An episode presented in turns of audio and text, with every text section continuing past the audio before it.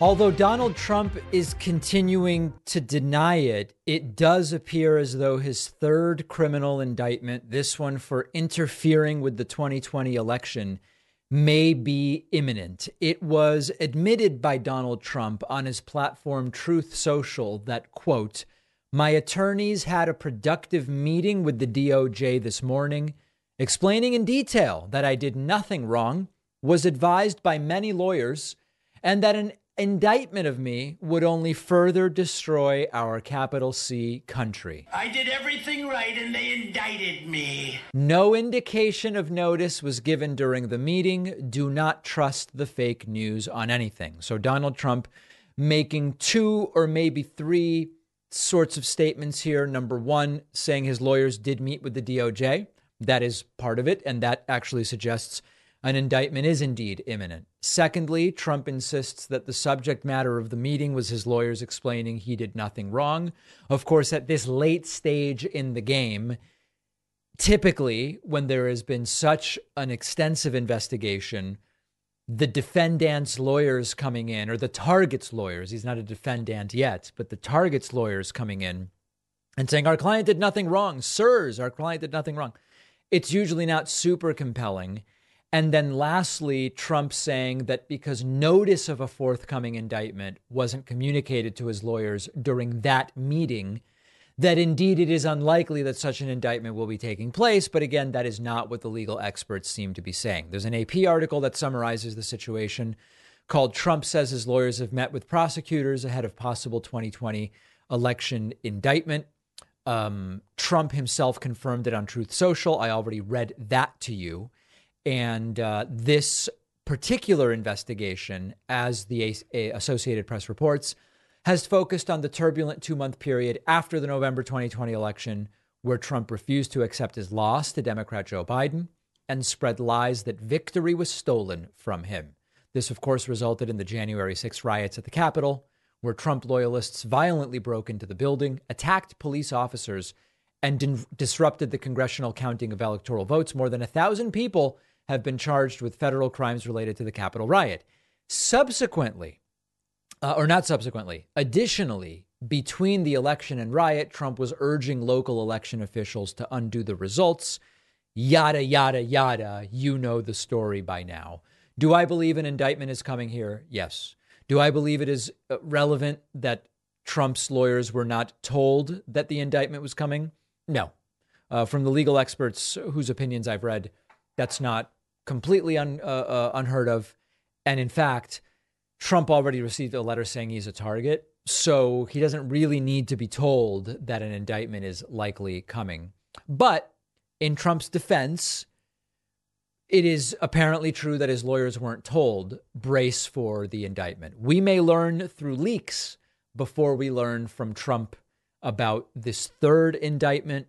The Georgia indictment could be coming any day, could be a very bad couple of weeks for Donald Trump starting next Monday. We are again going to look at some examples of Fox News host Steve Doocy going off script and trying to add some truth and common sense and connection to reality to these Fox and Friends broadcasts. He's been doing this for a little while. We don't know what's going on with Steve Doocy. Is this a character he's playing to create the impression of balance on Fox News? Is this Steve Doocy's frustration with the lack of truth or troth on Fox News bubbling up? We don't know. But here is a very interesting clip where they are talking about these 1023 forms related to the Biden supposed stuff that's going on. OK, and Steve Doocy mentions the fact that the 1023 wasn't released is not really suspicious. He talks about the 1023 form, and he talks about Wray not handing over this letter until he found out that Chuck Grassley had already seen the letter. So I'm interested to see how this is going to play out. But it is something that Christopher Wray was so protective of this certain document. And Congress had to threaten them by saying, not just because they have oversight, but saying, you know, Christopher Wray, I already know the contents of this letter. You better release it or I'm going to haul you over. Right. But historically, the 1023 is never released because it's just a work product of the agent or agents who took the thing. Usually it's another form that winds up in the public venue. So you understand that with that one statement, Steve Ducey totally rejects the entire conspiratorial use of the lack of 1023 being made public. The argument that Ducey's co-hosts and many right-wingers have been making is, with regard to this alleged whistleblower and the Biden-Crine family and all these different things, it's suspicious. Christopher Wray has been working to hide the 1023, and then they refuse to release it. And Steve Ducey goes, yeah, that's an internal document. They're almost never released. It instantly debunks the whole story. And one line instantly debunking the whole story is quite common on Fox News. Here's another good one from the same episode. In this one, Steve Ducey mentions, by the way, everything that Republicans are considering impeaching Joe Biden for is completely unverified. Oh, well, that kind of defeats the whole point of the impeachment, doesn't it? Kevin McCarthy has brought up the I word, the impeachment question, and he's calling it an inquiry. This is what he had to say and the reasons why they're considering this. Watch. Yeah. You've got IRS. Okay. So then they play the entire Kevin McCarthy statement, which we have already talked about before. Okay. And then they go back to the hosts. So it's not an impeachment. It is to get all the information. Then we're going to inquire, is this an impeachable offense? Right. We've seen this movie a couple of times before. First step. Impeachment inquiry. Almost always it leads to an impeachment. I've heard from members of Congress on the Republican side, they're going to do the I word of Joe Biden. That guy right there doesn't look too happy in that picture. And they're going to use the 1023 form as the basis for everything. Here's the problem, and we'll talk to Miranda Devine about this here in about a half an hour, is the 1023 form makes a damning case against the Bidens, but it's completely unverified. And in fact, there are certain critical parts of the story that have been refuted by the people in the story. So it's problematic, but yeah, that's an understatement. And so that's why Kevin McCarthy says we need other stuff. So again, Steve Ducey saying, you know, there's a little bit of a problem with this entire impeaching Biden thing. They're using a form as the justification for building this impeachment case. Everything in it is unverified. And in fact, certain parts have been directly contradicted by the people mentioned in the 1023. So it's a little bit problematic, Steve Ducey says, the understatement of the century. I don't know what is driving this with him, but it is interesting to watch some other recent examples. And remember that the Decoding Fox News account on both Twitter and Threads covers this Ducey, I don't know, Dr. Jekyll, Mr. Hyde sort of thing or whatever it is. Here is Steve Ducey mentioning, hey, you know, a lot of the things that they're accusing Biden of, even if true, it's not actually clear that they're crimes. It is unclear what the joint venture is or was. And if it was just for Biden corruption, then why did they have other entities? Like they mentioned Hudson and some other partners as well. If it was just to influence a former vice president, which I don't know if that's illegal, why exactly were there so many other moving parts? And what the Republicans don't do here yet is they don't say if any laws were broken and if anything was illegal. Well, right. It's just a little bit of a problem when they talk about locking up Joe Biden, that even the things they're alleging he was involved in, never mind the fact that they haven't proven he's involved in them, they haven't even demonstrated that were he involved in them, they are actually crimes. That is a problem. That is a problem for the story that they are trying to build. And here's one last one. Here is Steve Ducey mentioning, you know, these economic numbers are actually good. All of the talk about the disastrous economy, the economy's doing pretty well under Biden. No, and that, you have just touched on the problem for the White House, and that is they've got some pretty good numbers going on. The jobs number is expected to come out a little later on today. It's expected to be about 225,000. Unemployment is expected to drop down to 3.6%. Yesterday, there was a blowout number. ADP said that about 500,000 jobs were added in June. The construction sector itself added 97,000 jobs in June. That's the biggest increase month over month in a decade. So they've got these pretty good numbers, but the White House is stuck with a couple of people who are having a problem selling it because people don't feel like things are very good. Okay.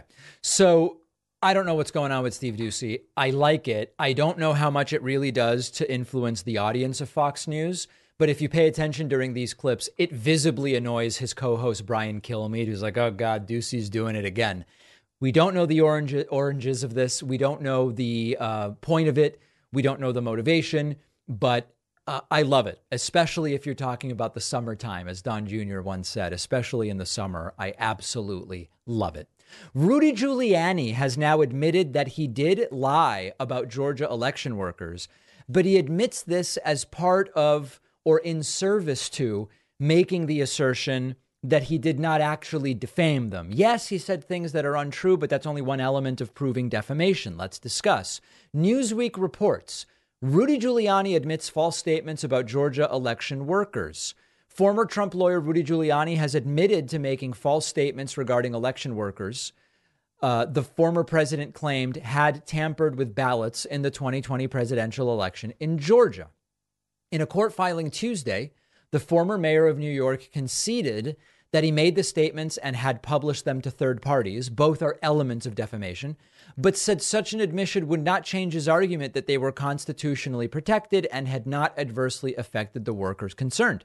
Giuliani did not contest that, quote, to the extent that the statements were statements of fact and otherwise actionable, such actionable factual statements were made. This all relates to the defamation lawsuit brought forward by Ruby Freeman and Wandria Moss, who said they were harassed after Giuliani and Trump claimed they counted extra votes. This relates to the story of the suitcases full of ballots from underneath tables. You remember, this is one of the many stories told by Trump and people around him after the 2020 election. So I think the most important or useful thing to discuss about this is just like, what are we talking about when we talk about defamation? Argument here is even though Giuliani said the stuff he said, it's not defamation. What are the required elements to prove defamation? Number one, the defendant made a false statement of fact about the plaintiff. Giuliani says they were statements of fact, meaning things, they weren't opinions. It wasn't, I think you're mean, right? That would not be a statement of fact. They counted ballots, extra ballots, fraudulent ballots, whatever. That is a statement of fact. And Rudy Giuliani is admitting to one aspect of this, which is they were statements of fact. They were false. It must be objectively untrue and presented as a fact rather than an opinion to be defamation. Secondly, it must be communicated to a third party. If you go and tell Ruby Freeman privately, you counted ballots that were fraudulent, not defamation, because your assertion was not communicated to a third party. In this case, Giuliani did communicate it to a third party. He admits that. Then you get into other aspects here relating to the fault of the defendant. Either the defendant must have acted with negligence or malice, depending on the circumstances. You could be indifferent to the law or to the truth, which would be a form of negligence. You could be deliberately lying in order to harm. That would be malice, etc.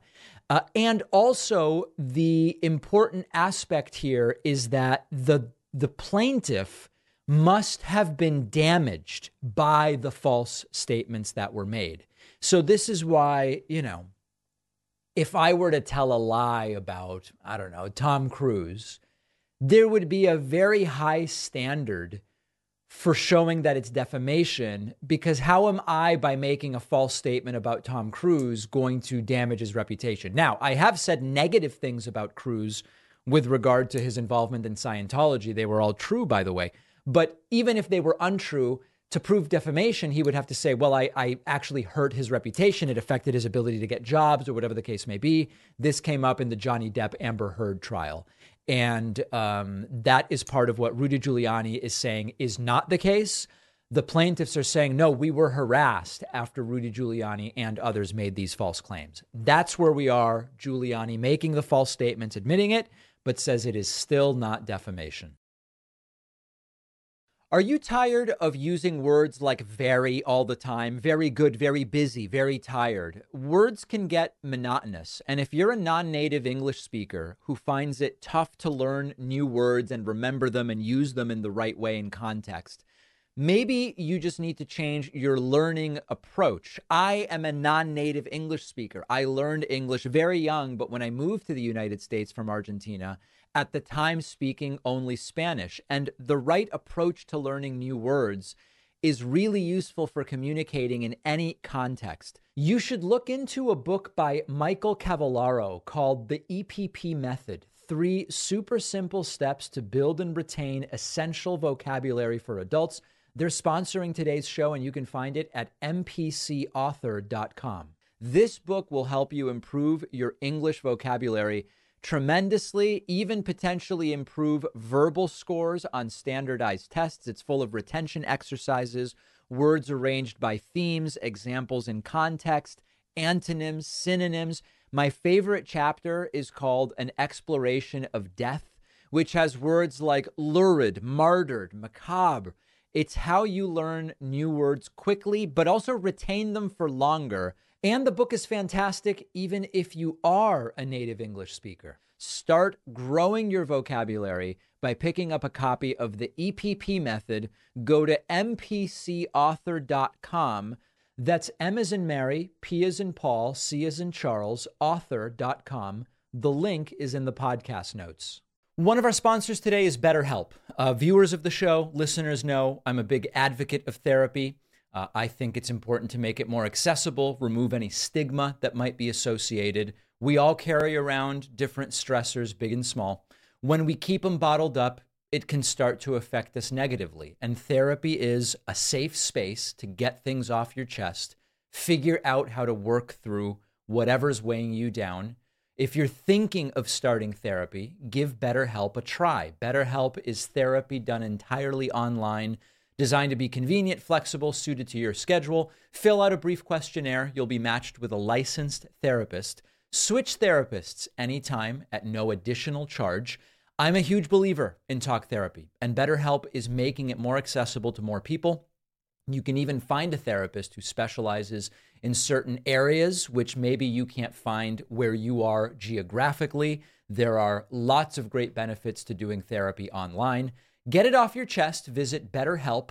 Go to betterhelp.com/Pacman Show today to get 10% off your first month. That's betterhelp.com/Pacman Show. The link is in the podcast notes.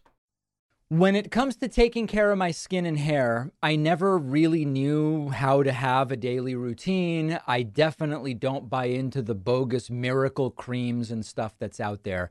That's where our partner Geologie changed the game for me. Geologie's a 23-time award-winning skin, hair, and body care company that just gives you simple, effective skincare and hair care routines customized to you with the basic ingredients that dermatologists recommend, because they're the few ingredients that actually work.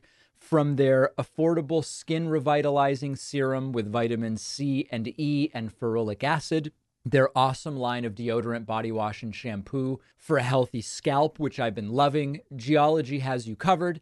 Geologie has been featured in places like Men's Health and Esquire. You can read the glowing reviews online. And right now, for a limited time, Geologie is hooking you up with an amazing offer. You'll get 70% off their award-winning skincare trial set, plus 30% off any add-on products of your choice.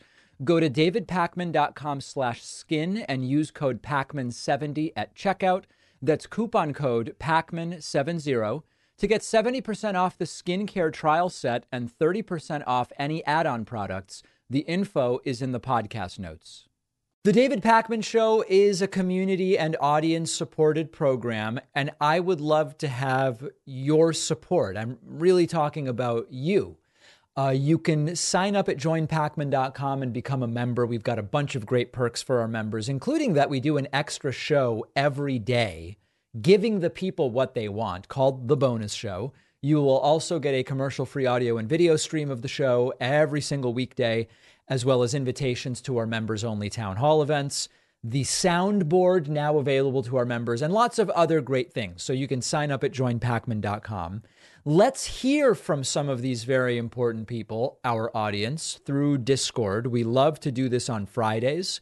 You can find the Discord at davidpacman.com/Discord, believe it or not. We will start with Luna from Pittsburgh. Luna from Pittsburgh, welcome to the program. What is on your mind today? Hey, David, can you hear me okay? Yes, I can. Okay, I just had a quick question for you. I called into the voicemail. I didn't know if you had heard it. I didn't know if you had heard about that story about DeSantis trying to pick congresspeople for public university positions as president. No, I didn't hear that. So yeah, they were trying to pick these presidents for the university. I'm a Florida Atlantic grad, and they were trying to pick DeSantis was pushing for a Republican House of Reps member. Mm-hmm. And when the university didn't end up selecting them, DeSantis actually called off the hiring process and cited an improper hiring process because he alleged that the university was asking the applicants about their gender identity and pronouns. I did not see that, but I will investigate. It sounds wild. Oh, yeah, it is. I just didn't know if you had seen it before. I think you should look into it. I will do. Thank you so much for the suggestion. Yeah. All right. There goes Luna from Pittsburgh. Let's go next to Justin from Georgia. Justin from Georgia, welcome to the David Pakman Show. Hey, thanks so much for having me on. My pleasure. My question is about the Supreme Court. Sure. Do you think that impeaching judges might be possible at some point in the future if Democrats somehow took control of the other branches of government? Or is the way to, I guess, clean that up only adding more judges in? No, I think the simplest way to clean it up is by electing a Democrat in 2024 who will likely get one or two selections, and then electing a Democrat again in 2028. I mean, we're just the timing. So here's the thing. I don't believe, even if Democrats had the House and Senate, that they would impeach and remove a Supreme Court justice. I don't even think it's worth having the conversation about could they, or going through how it works, and House of Representatives brings articles and then there's a trial and then the Senate votes. We all know how it works. I just don't think they're going to do it. I don't think it's a pragmatic discussion to have here. Yes, if you want to be an activist and call your senator and your member of Congress and say impeach Clarence Thomas and then convict and remove, by all means do it. But I'm trying to kind of get to what we can do most quickly. And I don't think that the Democrats will impeach a Supreme Court justice. So then we get to the idea of expanding the court, packing the court, some would say. I'm not against this in principle, but the problem is if Democrats start adding justices to the court, then Republicans will do it when they have the opportunity. And it just kind of seems like a race to the bottom. It's not clear to me that that's really a solution. So we knew exactly in 2016 what was going to happen. If Hillary wins, we will get reasonable Supreme Court justices. If Trump wins, we will get crazy Supreme Court justices who might overturn Roe v. Wade. Trump won. We got crazy Supreme Court justices. They overturned Roe v. Wade. Nothing that happened was a surprise in any way. So we now have another scenario. In 15 months or so, we'll get a chance to vote. And it's likely that between now and the end of the next presidential term, there will be two replacements to the Supreme Court. A Democratic president choosing who those individuals are will move the court into a much more reasonable place than where it is now. That's what we really need to do right now. Obviously, I am an advocate for term limits on the Supreme Court, so it would take the question mark out of when and what number will there be for any particular president. We would know in advance. But I think that winning the next election is the best thing we can do for the Supreme Court. Okay. Well, thank you. And it just,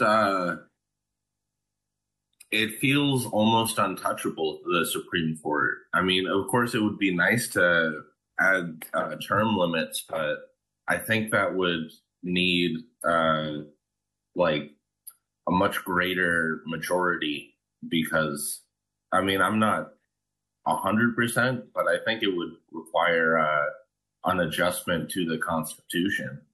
Yeah, I actually recently looked at this. You would need to amend the Constitution as outlined in Article 5. So that is a very high threshold to achieve, for sure. Yeah, and I suppose,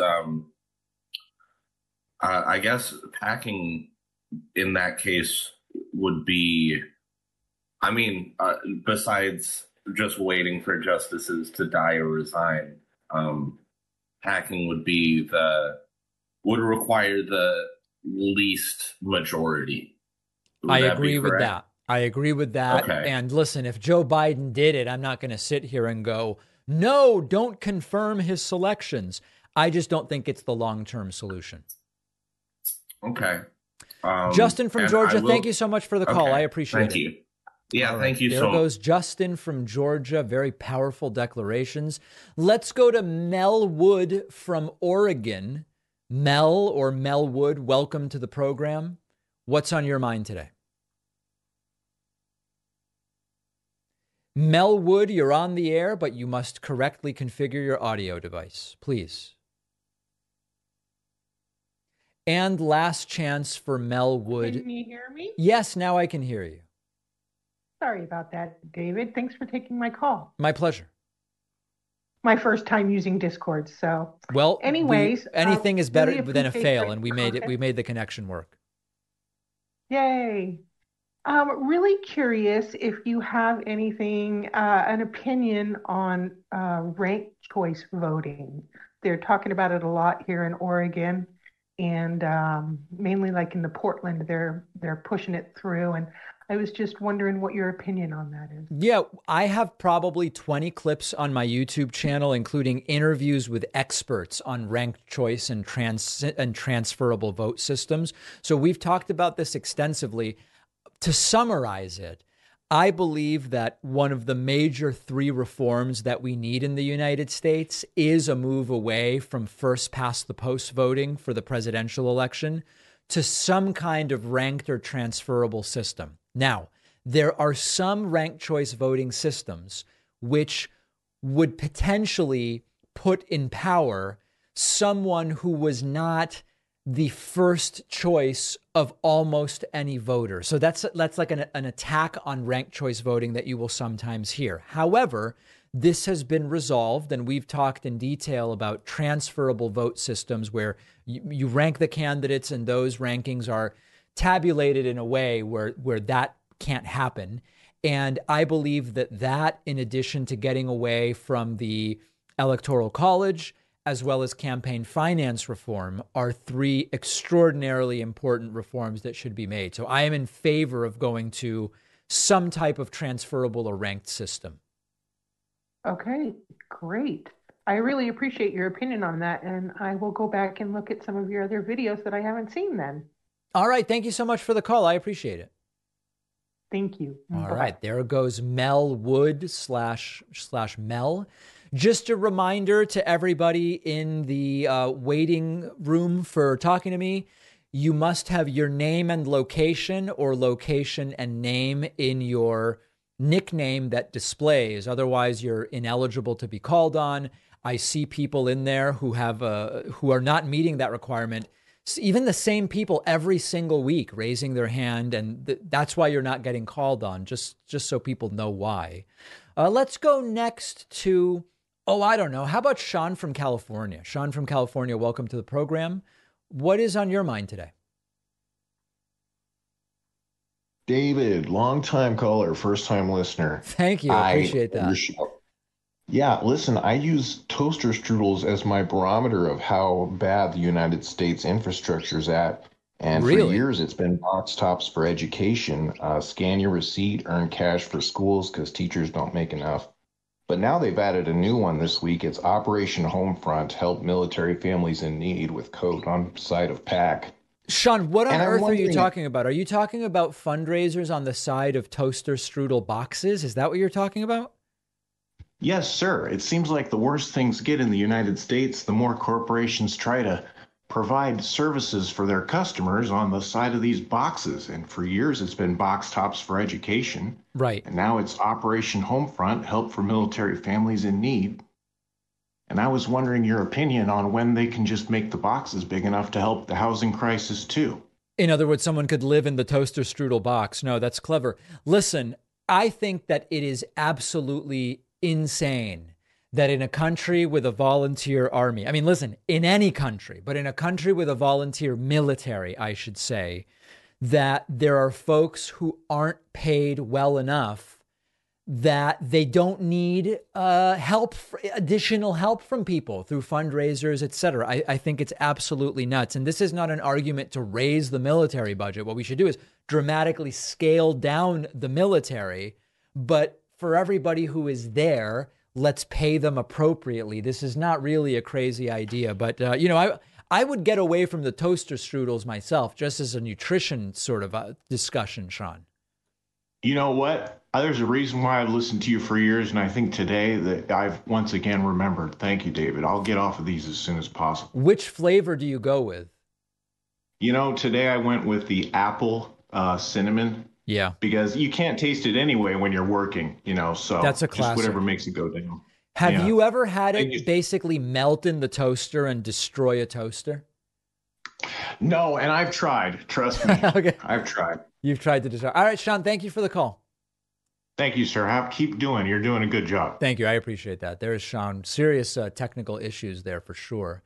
Let's go to Christina. Christina, welcome to the program. What's on your mind today? Hi, can you hear me? Yes, I can. Christina, you're on the air. Can you hear me? Yes, I can. Okay. So I spoke to you before. I worked at I told you how I worked at a sports bar. And stuff. The MAGA dudes weren't tipping you. Yeah. Well, actually, I actually have a different question this time. Okay. So, I'm the youngest of 15 children. No way. And so, yeah. So I have nieces and nephews that are becoming old enough to be in school and stuff like that. Do you have any nieces and nephews that are older than you? I have 4 nieces that are older than me, 2 nephews that are older than me. Wow. And then 6 nieces that are the same age as me and like 6 months apart. So in other words, someone who's older than you refers to you as Aunt Christina. Yeah. That's wild. And can I ask, what is the age spread amongst you and your siblings? 45 to 23. 45 to 23. Okay, very interesting. And this is all the same 2 parents? No, both of my parents adopted 11 of us. Oh, okay. Okay. That's still, can I ask, was this like a kind of Christian adoption thing? Yes and no. My mom had breast cancer, like, so my parents are in their 80s. Mm. So my mom got like breast cancer after her 4th child and she wanted more kids. I see. So her and my dad were just like, well, we can adopt them. Wow. So that is that is an incredible thing to do. Adopting 11 kids after having 4. Yeah. And then, she was actually retired and she didn't plan on having any more, like adopting any more kids. And they like called her and said, we have a kid that's in foster care that's going to need a family. And my mom was like, we'll take her. And it was me. That was you. Oh my goodness. And how old were you at that point? I was 18 months old. So at 18 months old, you enter a family with 14 other siblings. Yes. That's unbelievable. The sibling closest to me in age is about 10 years older than me. So. Oh, so you're the youngest by a lot. Okay. Wow. Well, I'm sorry. I didn't mean to derail, but I'm trying to understand the context. So now I do. So you can go on with your question. So like I grew up obviously like very different than most kids my age would have. We'll just keep it at that. Yeah. Because like, my parents were very old school about everything. Mm. And like, so they taught me how to do multiplication tables and cursive and all that. And so, like, I'll write things, and then my nieces and nephews will be like, what is that? Is there a reason why they just don't teach that stuff in school anymore? Well, now that's interesting. I'm aware that there's been a move away from teaching cursive in school because it's like not as nearly as useful as it used to be. But I thought that it was in people who were like currently in high school. I didn't know if you're the youngest, you're talking about people who are 33 plus don't know how to read cursive. No, my younger nieces and nephews. Oh, I'm sorry. The younger ones. Okay. That does make sense. But you're talking about just like 8 times 7. They don't know that in their head. No, that's weird. Cause everybody knows it's 144, you know? Yeah. No, that is strange. Listen, I know that there are some different approaches to teaching math now, but I didn't know that just your basic multiplication tables up to 9 or 10 were not being taught. That's surprising to me. Yeah. So I was helping my nephew with his homework. And he's, well, now let's just put this way. My nephew's 13 now, so yeah. He should already know how to do his multiplication tables. Absolutely. He's in advanced algebra 2, and I'm like, he's like, what's 6 times 7? I was like, 42. So, Christina, let me see. And I know that people are going to write in to me, Christina, and they're going to say, David, whatever Christina's talking about, in much of the country, they're learning their multiplication tables, but it's interesting nonetheless. So you're basically saying that at 13, your nephew, if they're working out some algebra problem and they get to, I need to do 6 times 7, they would need to pull out a calculator to do 6 times 7? Yes. That is really shocking to me. I remember that by 3rd grade, we knew our multiplications tables. Listen, yeah, I can't weigh in. I don't know what's going on exactly. Like eventually my daughter will be in school and then maybe I can try to figure it out. But I'm pretty shocked by what you're telling me. Yeah, like it's just weird because like everything. Oh, my parents also worked with me. Like I know my sister worked with my nephew like every single day when he was born. Like yeah. Like, it's not like she failed to not teach him it, but like sure. He was saying that like the school doesn't teach that stuff to him and that they get told, figure it out for yourself or use a calculator. It's in front of you. And what state is this all happening in? PA. Pennsylvania. Yeah. All right. Well, listen, Christina, let me investigate it, but I appreciate you sharing what's going on. All right. Thank you. All right. Thanks. There's Christina. Wow. That is people. Please let me know what's happening with these multiplication tables. Okay. Let's take a quick break. We'll take more calls right after this. Stay with us.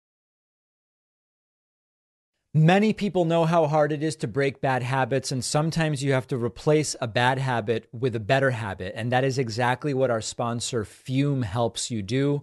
Füm is not a vape. I don't advertise vape stuff. There's no nicotine. There's no electronics. Füm is a small cylindrical wooden device that just delivers plant flavored air.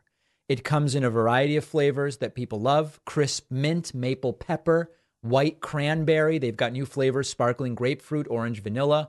Importantly, it just gives your hand something to do. It's a device that feels good in your hand or in your pocket. You can take it anywhere. And it satiates that hand-to-mouth fixation that if you're trying to break a bad habit can be very useful. It's also fun to fidget with, which is important too. It has an adjustable airflow dial, a magnetic end cap. It gives your fingers something to do even if it's in your pocket. Check out the reviews online. You'll see so many people have been skeptical at first about Füm. They try it and they are very pleasantly surprised. Go to tryfüm.com and use the code PACMAN to save 10% when you get the Journey Pack, which comes with the device and several flavors to try. That's tryfum.com. Then use code PACMAN for 10% off the Journey Pack. The info is in the podcast notes. Let's get back to Discord and hear from some more people. How about Sean in Miami, Florida, or Miami, Ohio? I don't know. Sean, welcome to the program. What's on your mind today? Hello. Miami, Florida. Miami, Florida. How is it down there? Super hot these days? Yeah, it's a sauna down here. I love going to Miami in like February, you know? That's probably a good time because from June to August, oof.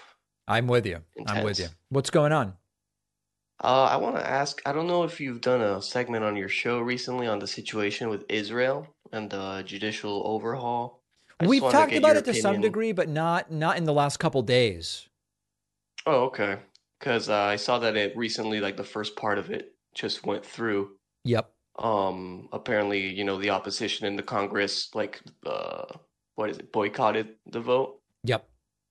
So it went through unopposed. And I was just wondering, you know, your thoughts on it and if you think it's going to have international repercussions. I am unsure whether it will have international repercussions beyond just some posturing, but I am against the judicial reform.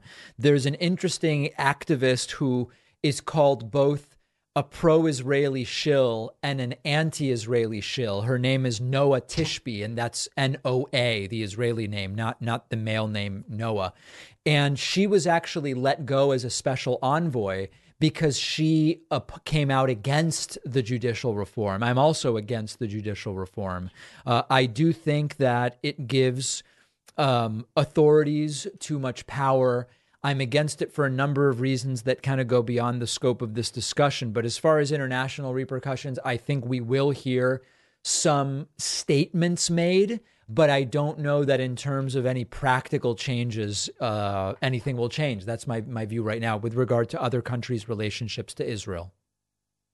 Okay, because I do know that Biden, you know, he came out saying that he thinks Netanyahu shouldn't go through with it. Correct. But if that's going to be followed up with any, you know, change in aid or anything like that, I don't know. Yeah, I believe that it will not. That's my prediction, but I could be wrong. Okay, I appreciate your answer. All right. Thanks, Sean. Sean from Miami. Great to hear from you. Let's go next to Jamie from South Dakota. Jamie from South Dakota, welcome to the program. What's on your mind today? Hello, David. Can you hear me? Yes, I can. Okay. I just had a question about right-wing candidates, like worldwide, and law and order, or law and auto, as many people like to say. Sure. But so I was wondering, I was just wondering what you think about, for example, like Netanyahu or Trump.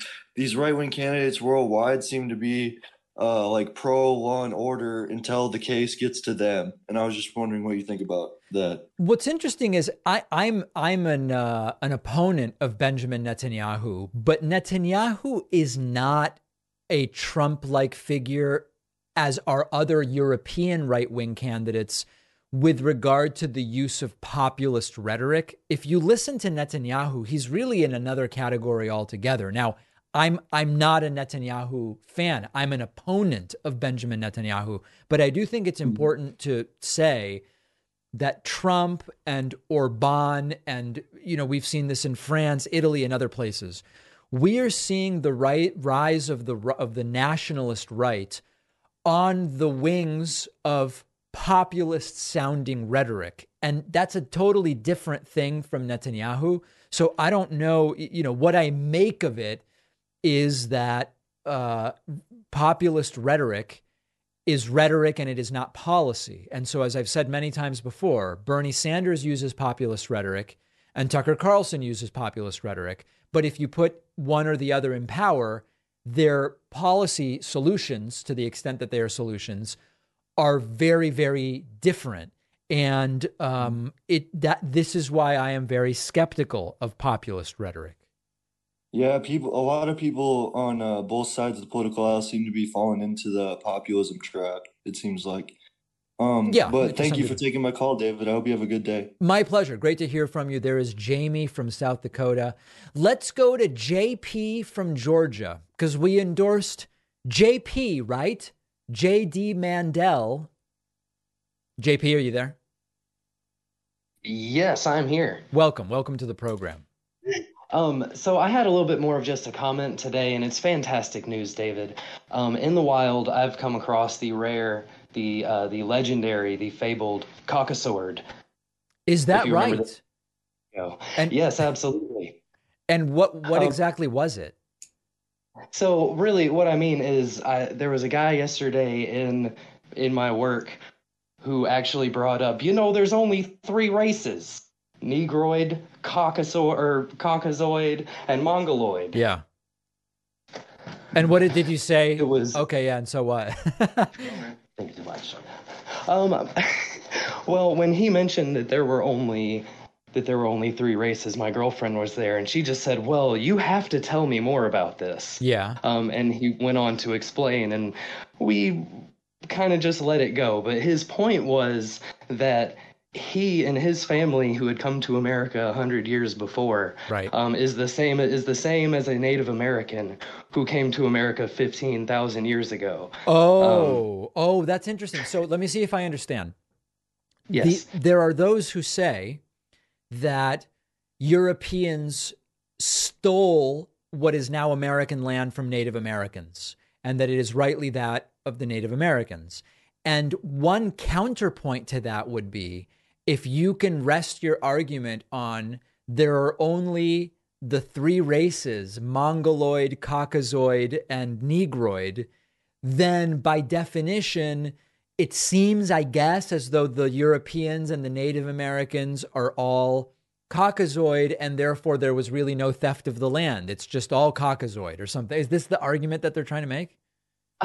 I'm not quite sure, but when pressed on any of his issues, he didn't seem to quite have good footing. He also gave me such great information as they didn't cast Puerto Ricans in the original West Side Story movie because of their lack of ability to dance, which we all know Puerto Ricans can't dance, right? I have no idea. Is that true? Is that a thing? No, I'm not sure. No, no. I'm sorry. They are very, or Latin Americans are normally very good dancers, from what I are Puerto Ricans. Latin American is a question I honestly don't even know the answer to. I mean, all these categorizations. Okay, well, either one. It's not my intention to, categorize anybody incorrectly. What I'm seeing is Puerto Ricans are considered Latin America because of cultural, historical, and linguistic ties to the region. That's perfectly fine. I'm glad to welcome Puerto Ricans into Latin America. Listen, JP, let me look into it, but it sounds like quite a conversation. All right. Fantastic. Thank you, David. All right. There goes JP from Georgia. Wow. That's some wild, wild stuff. Let's go to Nevin from Maine, who is also a member at davidpacman.com. Nevin, really appreciate your support on the website. What's on your mind today? Nevin, please unmute yourself. Nobody can hear you because you've self-muted. Hello? Yes, you're on the air now. You're on the air. All right. So my question was, what do you think is the likelihood of a four-way race this cycle between Ron DeSantis, Donald Trump, Joe Biden, and Joe Manchin? Because if Ron DeSantis wins the nomination, what will likely happen is that Trump's going to run third party. And it looks like Joe Manchin might run either way. So I want to know your thoughts on that. I believe that such a scenario is almost a complete and total impossibility. It is true that if DeSantis wins the nomination, Trump might run third party. There's a question as to whether sore loser laws would prevent him from getting on enough ballots to actually win the 270 electoral votes. I don't know the answer to that offhand, but we should know the answer to that. I think Joe Manchin's possibility of running under the no labels umbrella is sort of a long shot. He might do it, but you're basically saying the odds of both of those things happening and Trump losing the nomination to DeSantis, which doesn't seem likely. So the scenario you outlined, I don't know where I would put the odds against it, but they would be very heavy odds against that scenario. All right. And for my second question, how useful do you think the left-right political spectrum is in the modern day? I think it is still mostly useful for at the top level understanding political movements. However, we are seeing kind of what some people would call horseshoe theory. This is the idea if you go so far left, you end up on the right or vice versa.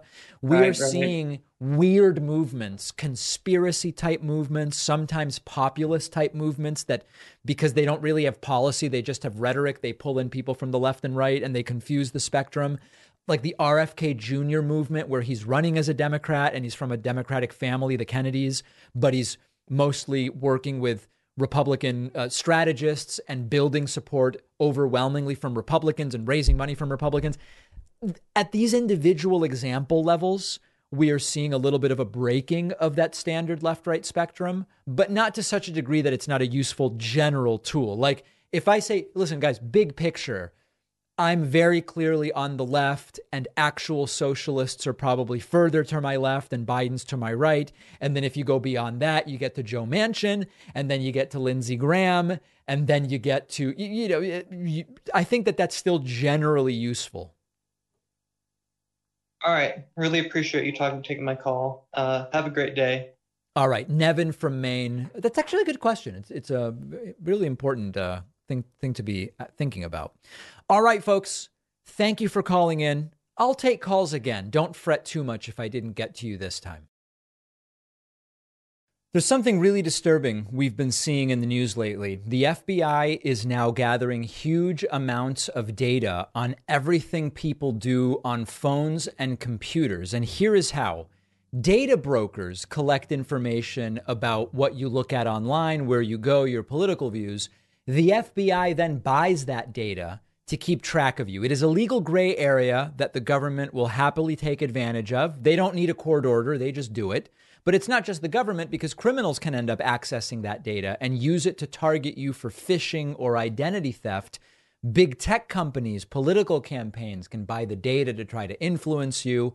But here is the solution. Our sponsor, Incogni, automatically sends data removal requests to the major data brokers who are required by law to remove your information upon request. If any of your information stays online, Incogni will even follow up with them about removing it, and Incogni keeps you updated with details at every step so you know when everything's been removed. It is a fantastic service that I use, and my audience gets 60% off. Go to incogni.com/Pacman, use the code Pacman. That's INCOGNI.com/Pacman, and use the code Pacman for 60% off. The info is in the podcast notes. This show is a two-way street of sorts, in that I do the show, but then people have feedback and opinions and criticism and trolling and compliments and all of these different things.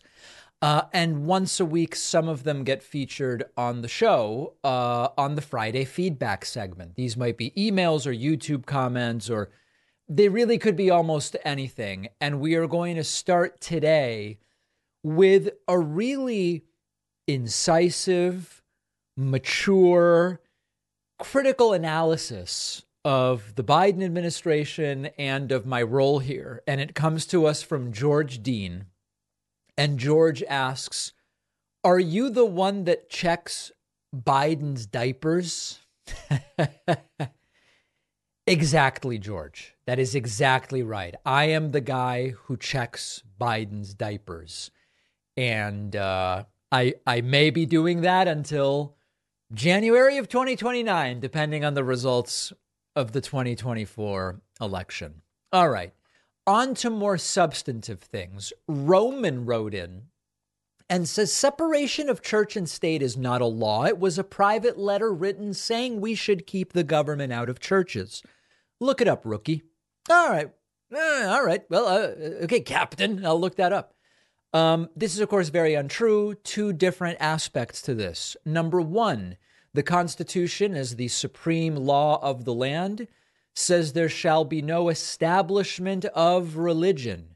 This means that if you use any particular religion or religiosity in general over non-religiosity, any of that, would not be in line with the supreme law of the land, the Constitution. Therefore, it is a separation of church and state.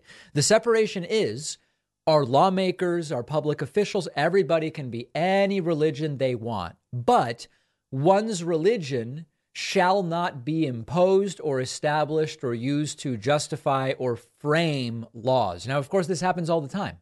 If we look at the abortion laws in many states and you look at the debates that took place for and against those laws, you very quickly realize that religious arguments are used all the time.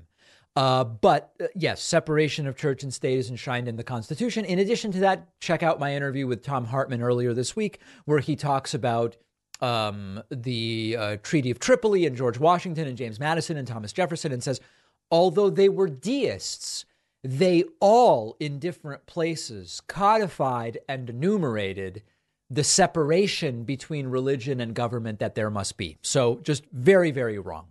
Here is Pap Pav, who weighed in on my interview with Richard Dawkins and says, David, you were so generous in your approach with the topic of trans. You even tried to hide the rope so he, Richard Dawkins, couldn't hang himself, but he did. It's very conflicting for me, as Dawkins was someone I always looked up to on the topics of biology and religion. I wish you asked his thoughts on what other biologists say about current findings and understanding of biological sex. Listen, here's one of the things that I have learned by doing this show for a long time, which is there really is no one that I agree with all the time. And I know some people wrote to me and said, David, Dawkins is in his 80s and he's just... You have to, even though he's this brilliant biologist, you still have to see his views on gender as just, he's kind of out of touch because of a generational thing. Okay, well, that's one perspective. Others who said, you know, he really just shouldn't be addressing those issues, or everybody that I am aware of may be brilliant and may have many areas where I agree with them, but not necessarily in every area. And that's okay. I still think the interview with Dawkins was super interesting, but many people reacting similarly to that message. Noelle Hans says, my MAGA sister has two My Pillows. It's like laying your head down on a bag of popcorn. You know, even among left-wingers, views about Mike Lindell's My Pillows are mixed. There are people who write to me and say things like what Noelle says, that the pillow is terrible. Others write to me and say, Mike Pillow is cuckoo for Cocoa Puffs, but the pillows are good. You know, the thing about pillows, it's a very personal thing. What kind of pillow one might want or benefit from. It all is very subjective. And, you know, Mike Pillow said that my goose down pillows are no good for my neck, but I like my goose down pillow. So I don't know. I don't know that one way or the other, Mike Pillow is bonkers, regardless of how good or bad his pillows are. A Space Force commander wrote in, commented and said, Democrats need to speak up and have better messaging, and Gavin Newsom is good at it. Yeah, you know, I find that when I started talking about how Gavin Newsom is the style of Democrat that the Democratic Party would benefit from kind of orienting itself towards, I received many emails from people angry that I would say such a thing. How dare I say something positive about Gavin Newsom? But since then, and over the last couple of months in particular, I'm getting more and more messages from people saying, David, you know, I don't have to agree with Gavin Newsom on every issue, or I can recognize that Gavin Newsom is not the ultra progressive goal that we should set our sights on necessarily. But the guy knows how to communicate. His interview with Hannity was absolutely fantastic. And I tend to agree that even without saying, again, like I just said, I don't have to agree. I don't agree with anyone on everything. But Newsom is definitely hitting the right notes when it comes to many of the types of topics that he addresses, how he addresses them, and the sort of ruthlessness with which he does it. Check out the interview with Hannity, about 1 million views or more on YouTube, incredibly interesting to people. Check out his interview with Hannity and how he handled it. Mike commented on Facebook, says, Pacman, I agree with most of what you say, but you suffer from diarrhea of the mouth. You simply have to let the videos talk and stop the 20-minute commentary. It's exhausting. And I can't listen to you. Okay. I'm going to let Mike in on a little secret. We've gone back and forth about this exact issue for a decade on the show. And every once in a while, someone will write in saying, hey, David, you know, don't interrupt the videos. Just let the video play. Don't say a word. And I will mention to the audience, hey, do people want me to do this? Should I just shut up during the videos? And overwhelmingly people write in, 95, 98% and say, David, the whole point of your show is to hear your commentary. And sometimes it might be appropriate to leave the commentary until the end. But if you're playing a 3-minute clip, you can't play an entire 3 minutes and then do a full response to maybe 5 or 6 different points. It makes sense that you stop the video when you want and you comment. If people don't like it, they can go and just seek out the individual clips without commentary. It's sort of like if you watch a live stream with me versus watching it on C-SPAN. If you don't want the commentary, then go and watch C-SPAN. We've decided that's the way we do it. So if you don't like my commentary, this may not be the right show for you. And the clips I play are available on the internet by themselves, but the audience has spoken. It's not unanimous. I know someone will write in and say, but I don't want you to talk. Okay. I talk. I talk on the show and I talk when I feel like interjecting. Dora wrote in and says, with regard to Trump's alleged crimes, a speedy trial would be the right thing to do. Stop delaying and move forward with the criminal charges. Trump must be held accountable of all his crimes and should be in prison. Lock him up, lock him up. Now, I don't know that this type of message is particularly useful, and I'll tell you why. I've been very careful to not call for the imprisonment of people who have not been found guilty and sentenced. It's not law and order to say, lock up Hillary, when Hillary has not been charged with any crime, never mind convicted. It's not law and order to demand the same thing of Joe Biden or Hunter Biden or whatever the case may be. So I think it's important for us on the left to say we actually support law and order, meaning if there's probable cause, investigate. If there's evidence, present it to a grand jury. If the grand jury finds the evidence compelling and says there's an indictment here, then you indict. And then you have a trial or strike a plea deal. And then if there is a sentencing guideline in place, you evaluate it and you sentence. And then you can say, well, now we've done what we need to do to lock somebody up. But I think it's important for us not to go around saying lock up Trump, because it's not law and order.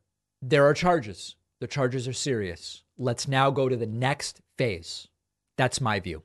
Dottie wrote in and says, I don't understand these people who watch shows that don't agree with their politics, or the people who post on here, referring to Facebook, who obviously support old orange and hate the Democrats. They must have too much time on their hands. I'm 61. There's no way I'd waste a minute of what's left in my life doing what they do. Life's too short, people. Keep up the good work, David. Yeah, listen, I've said before, I've never written into any show I've ever watched, ever. Fiction shows, news shows, podcasts. I've never, ever done it.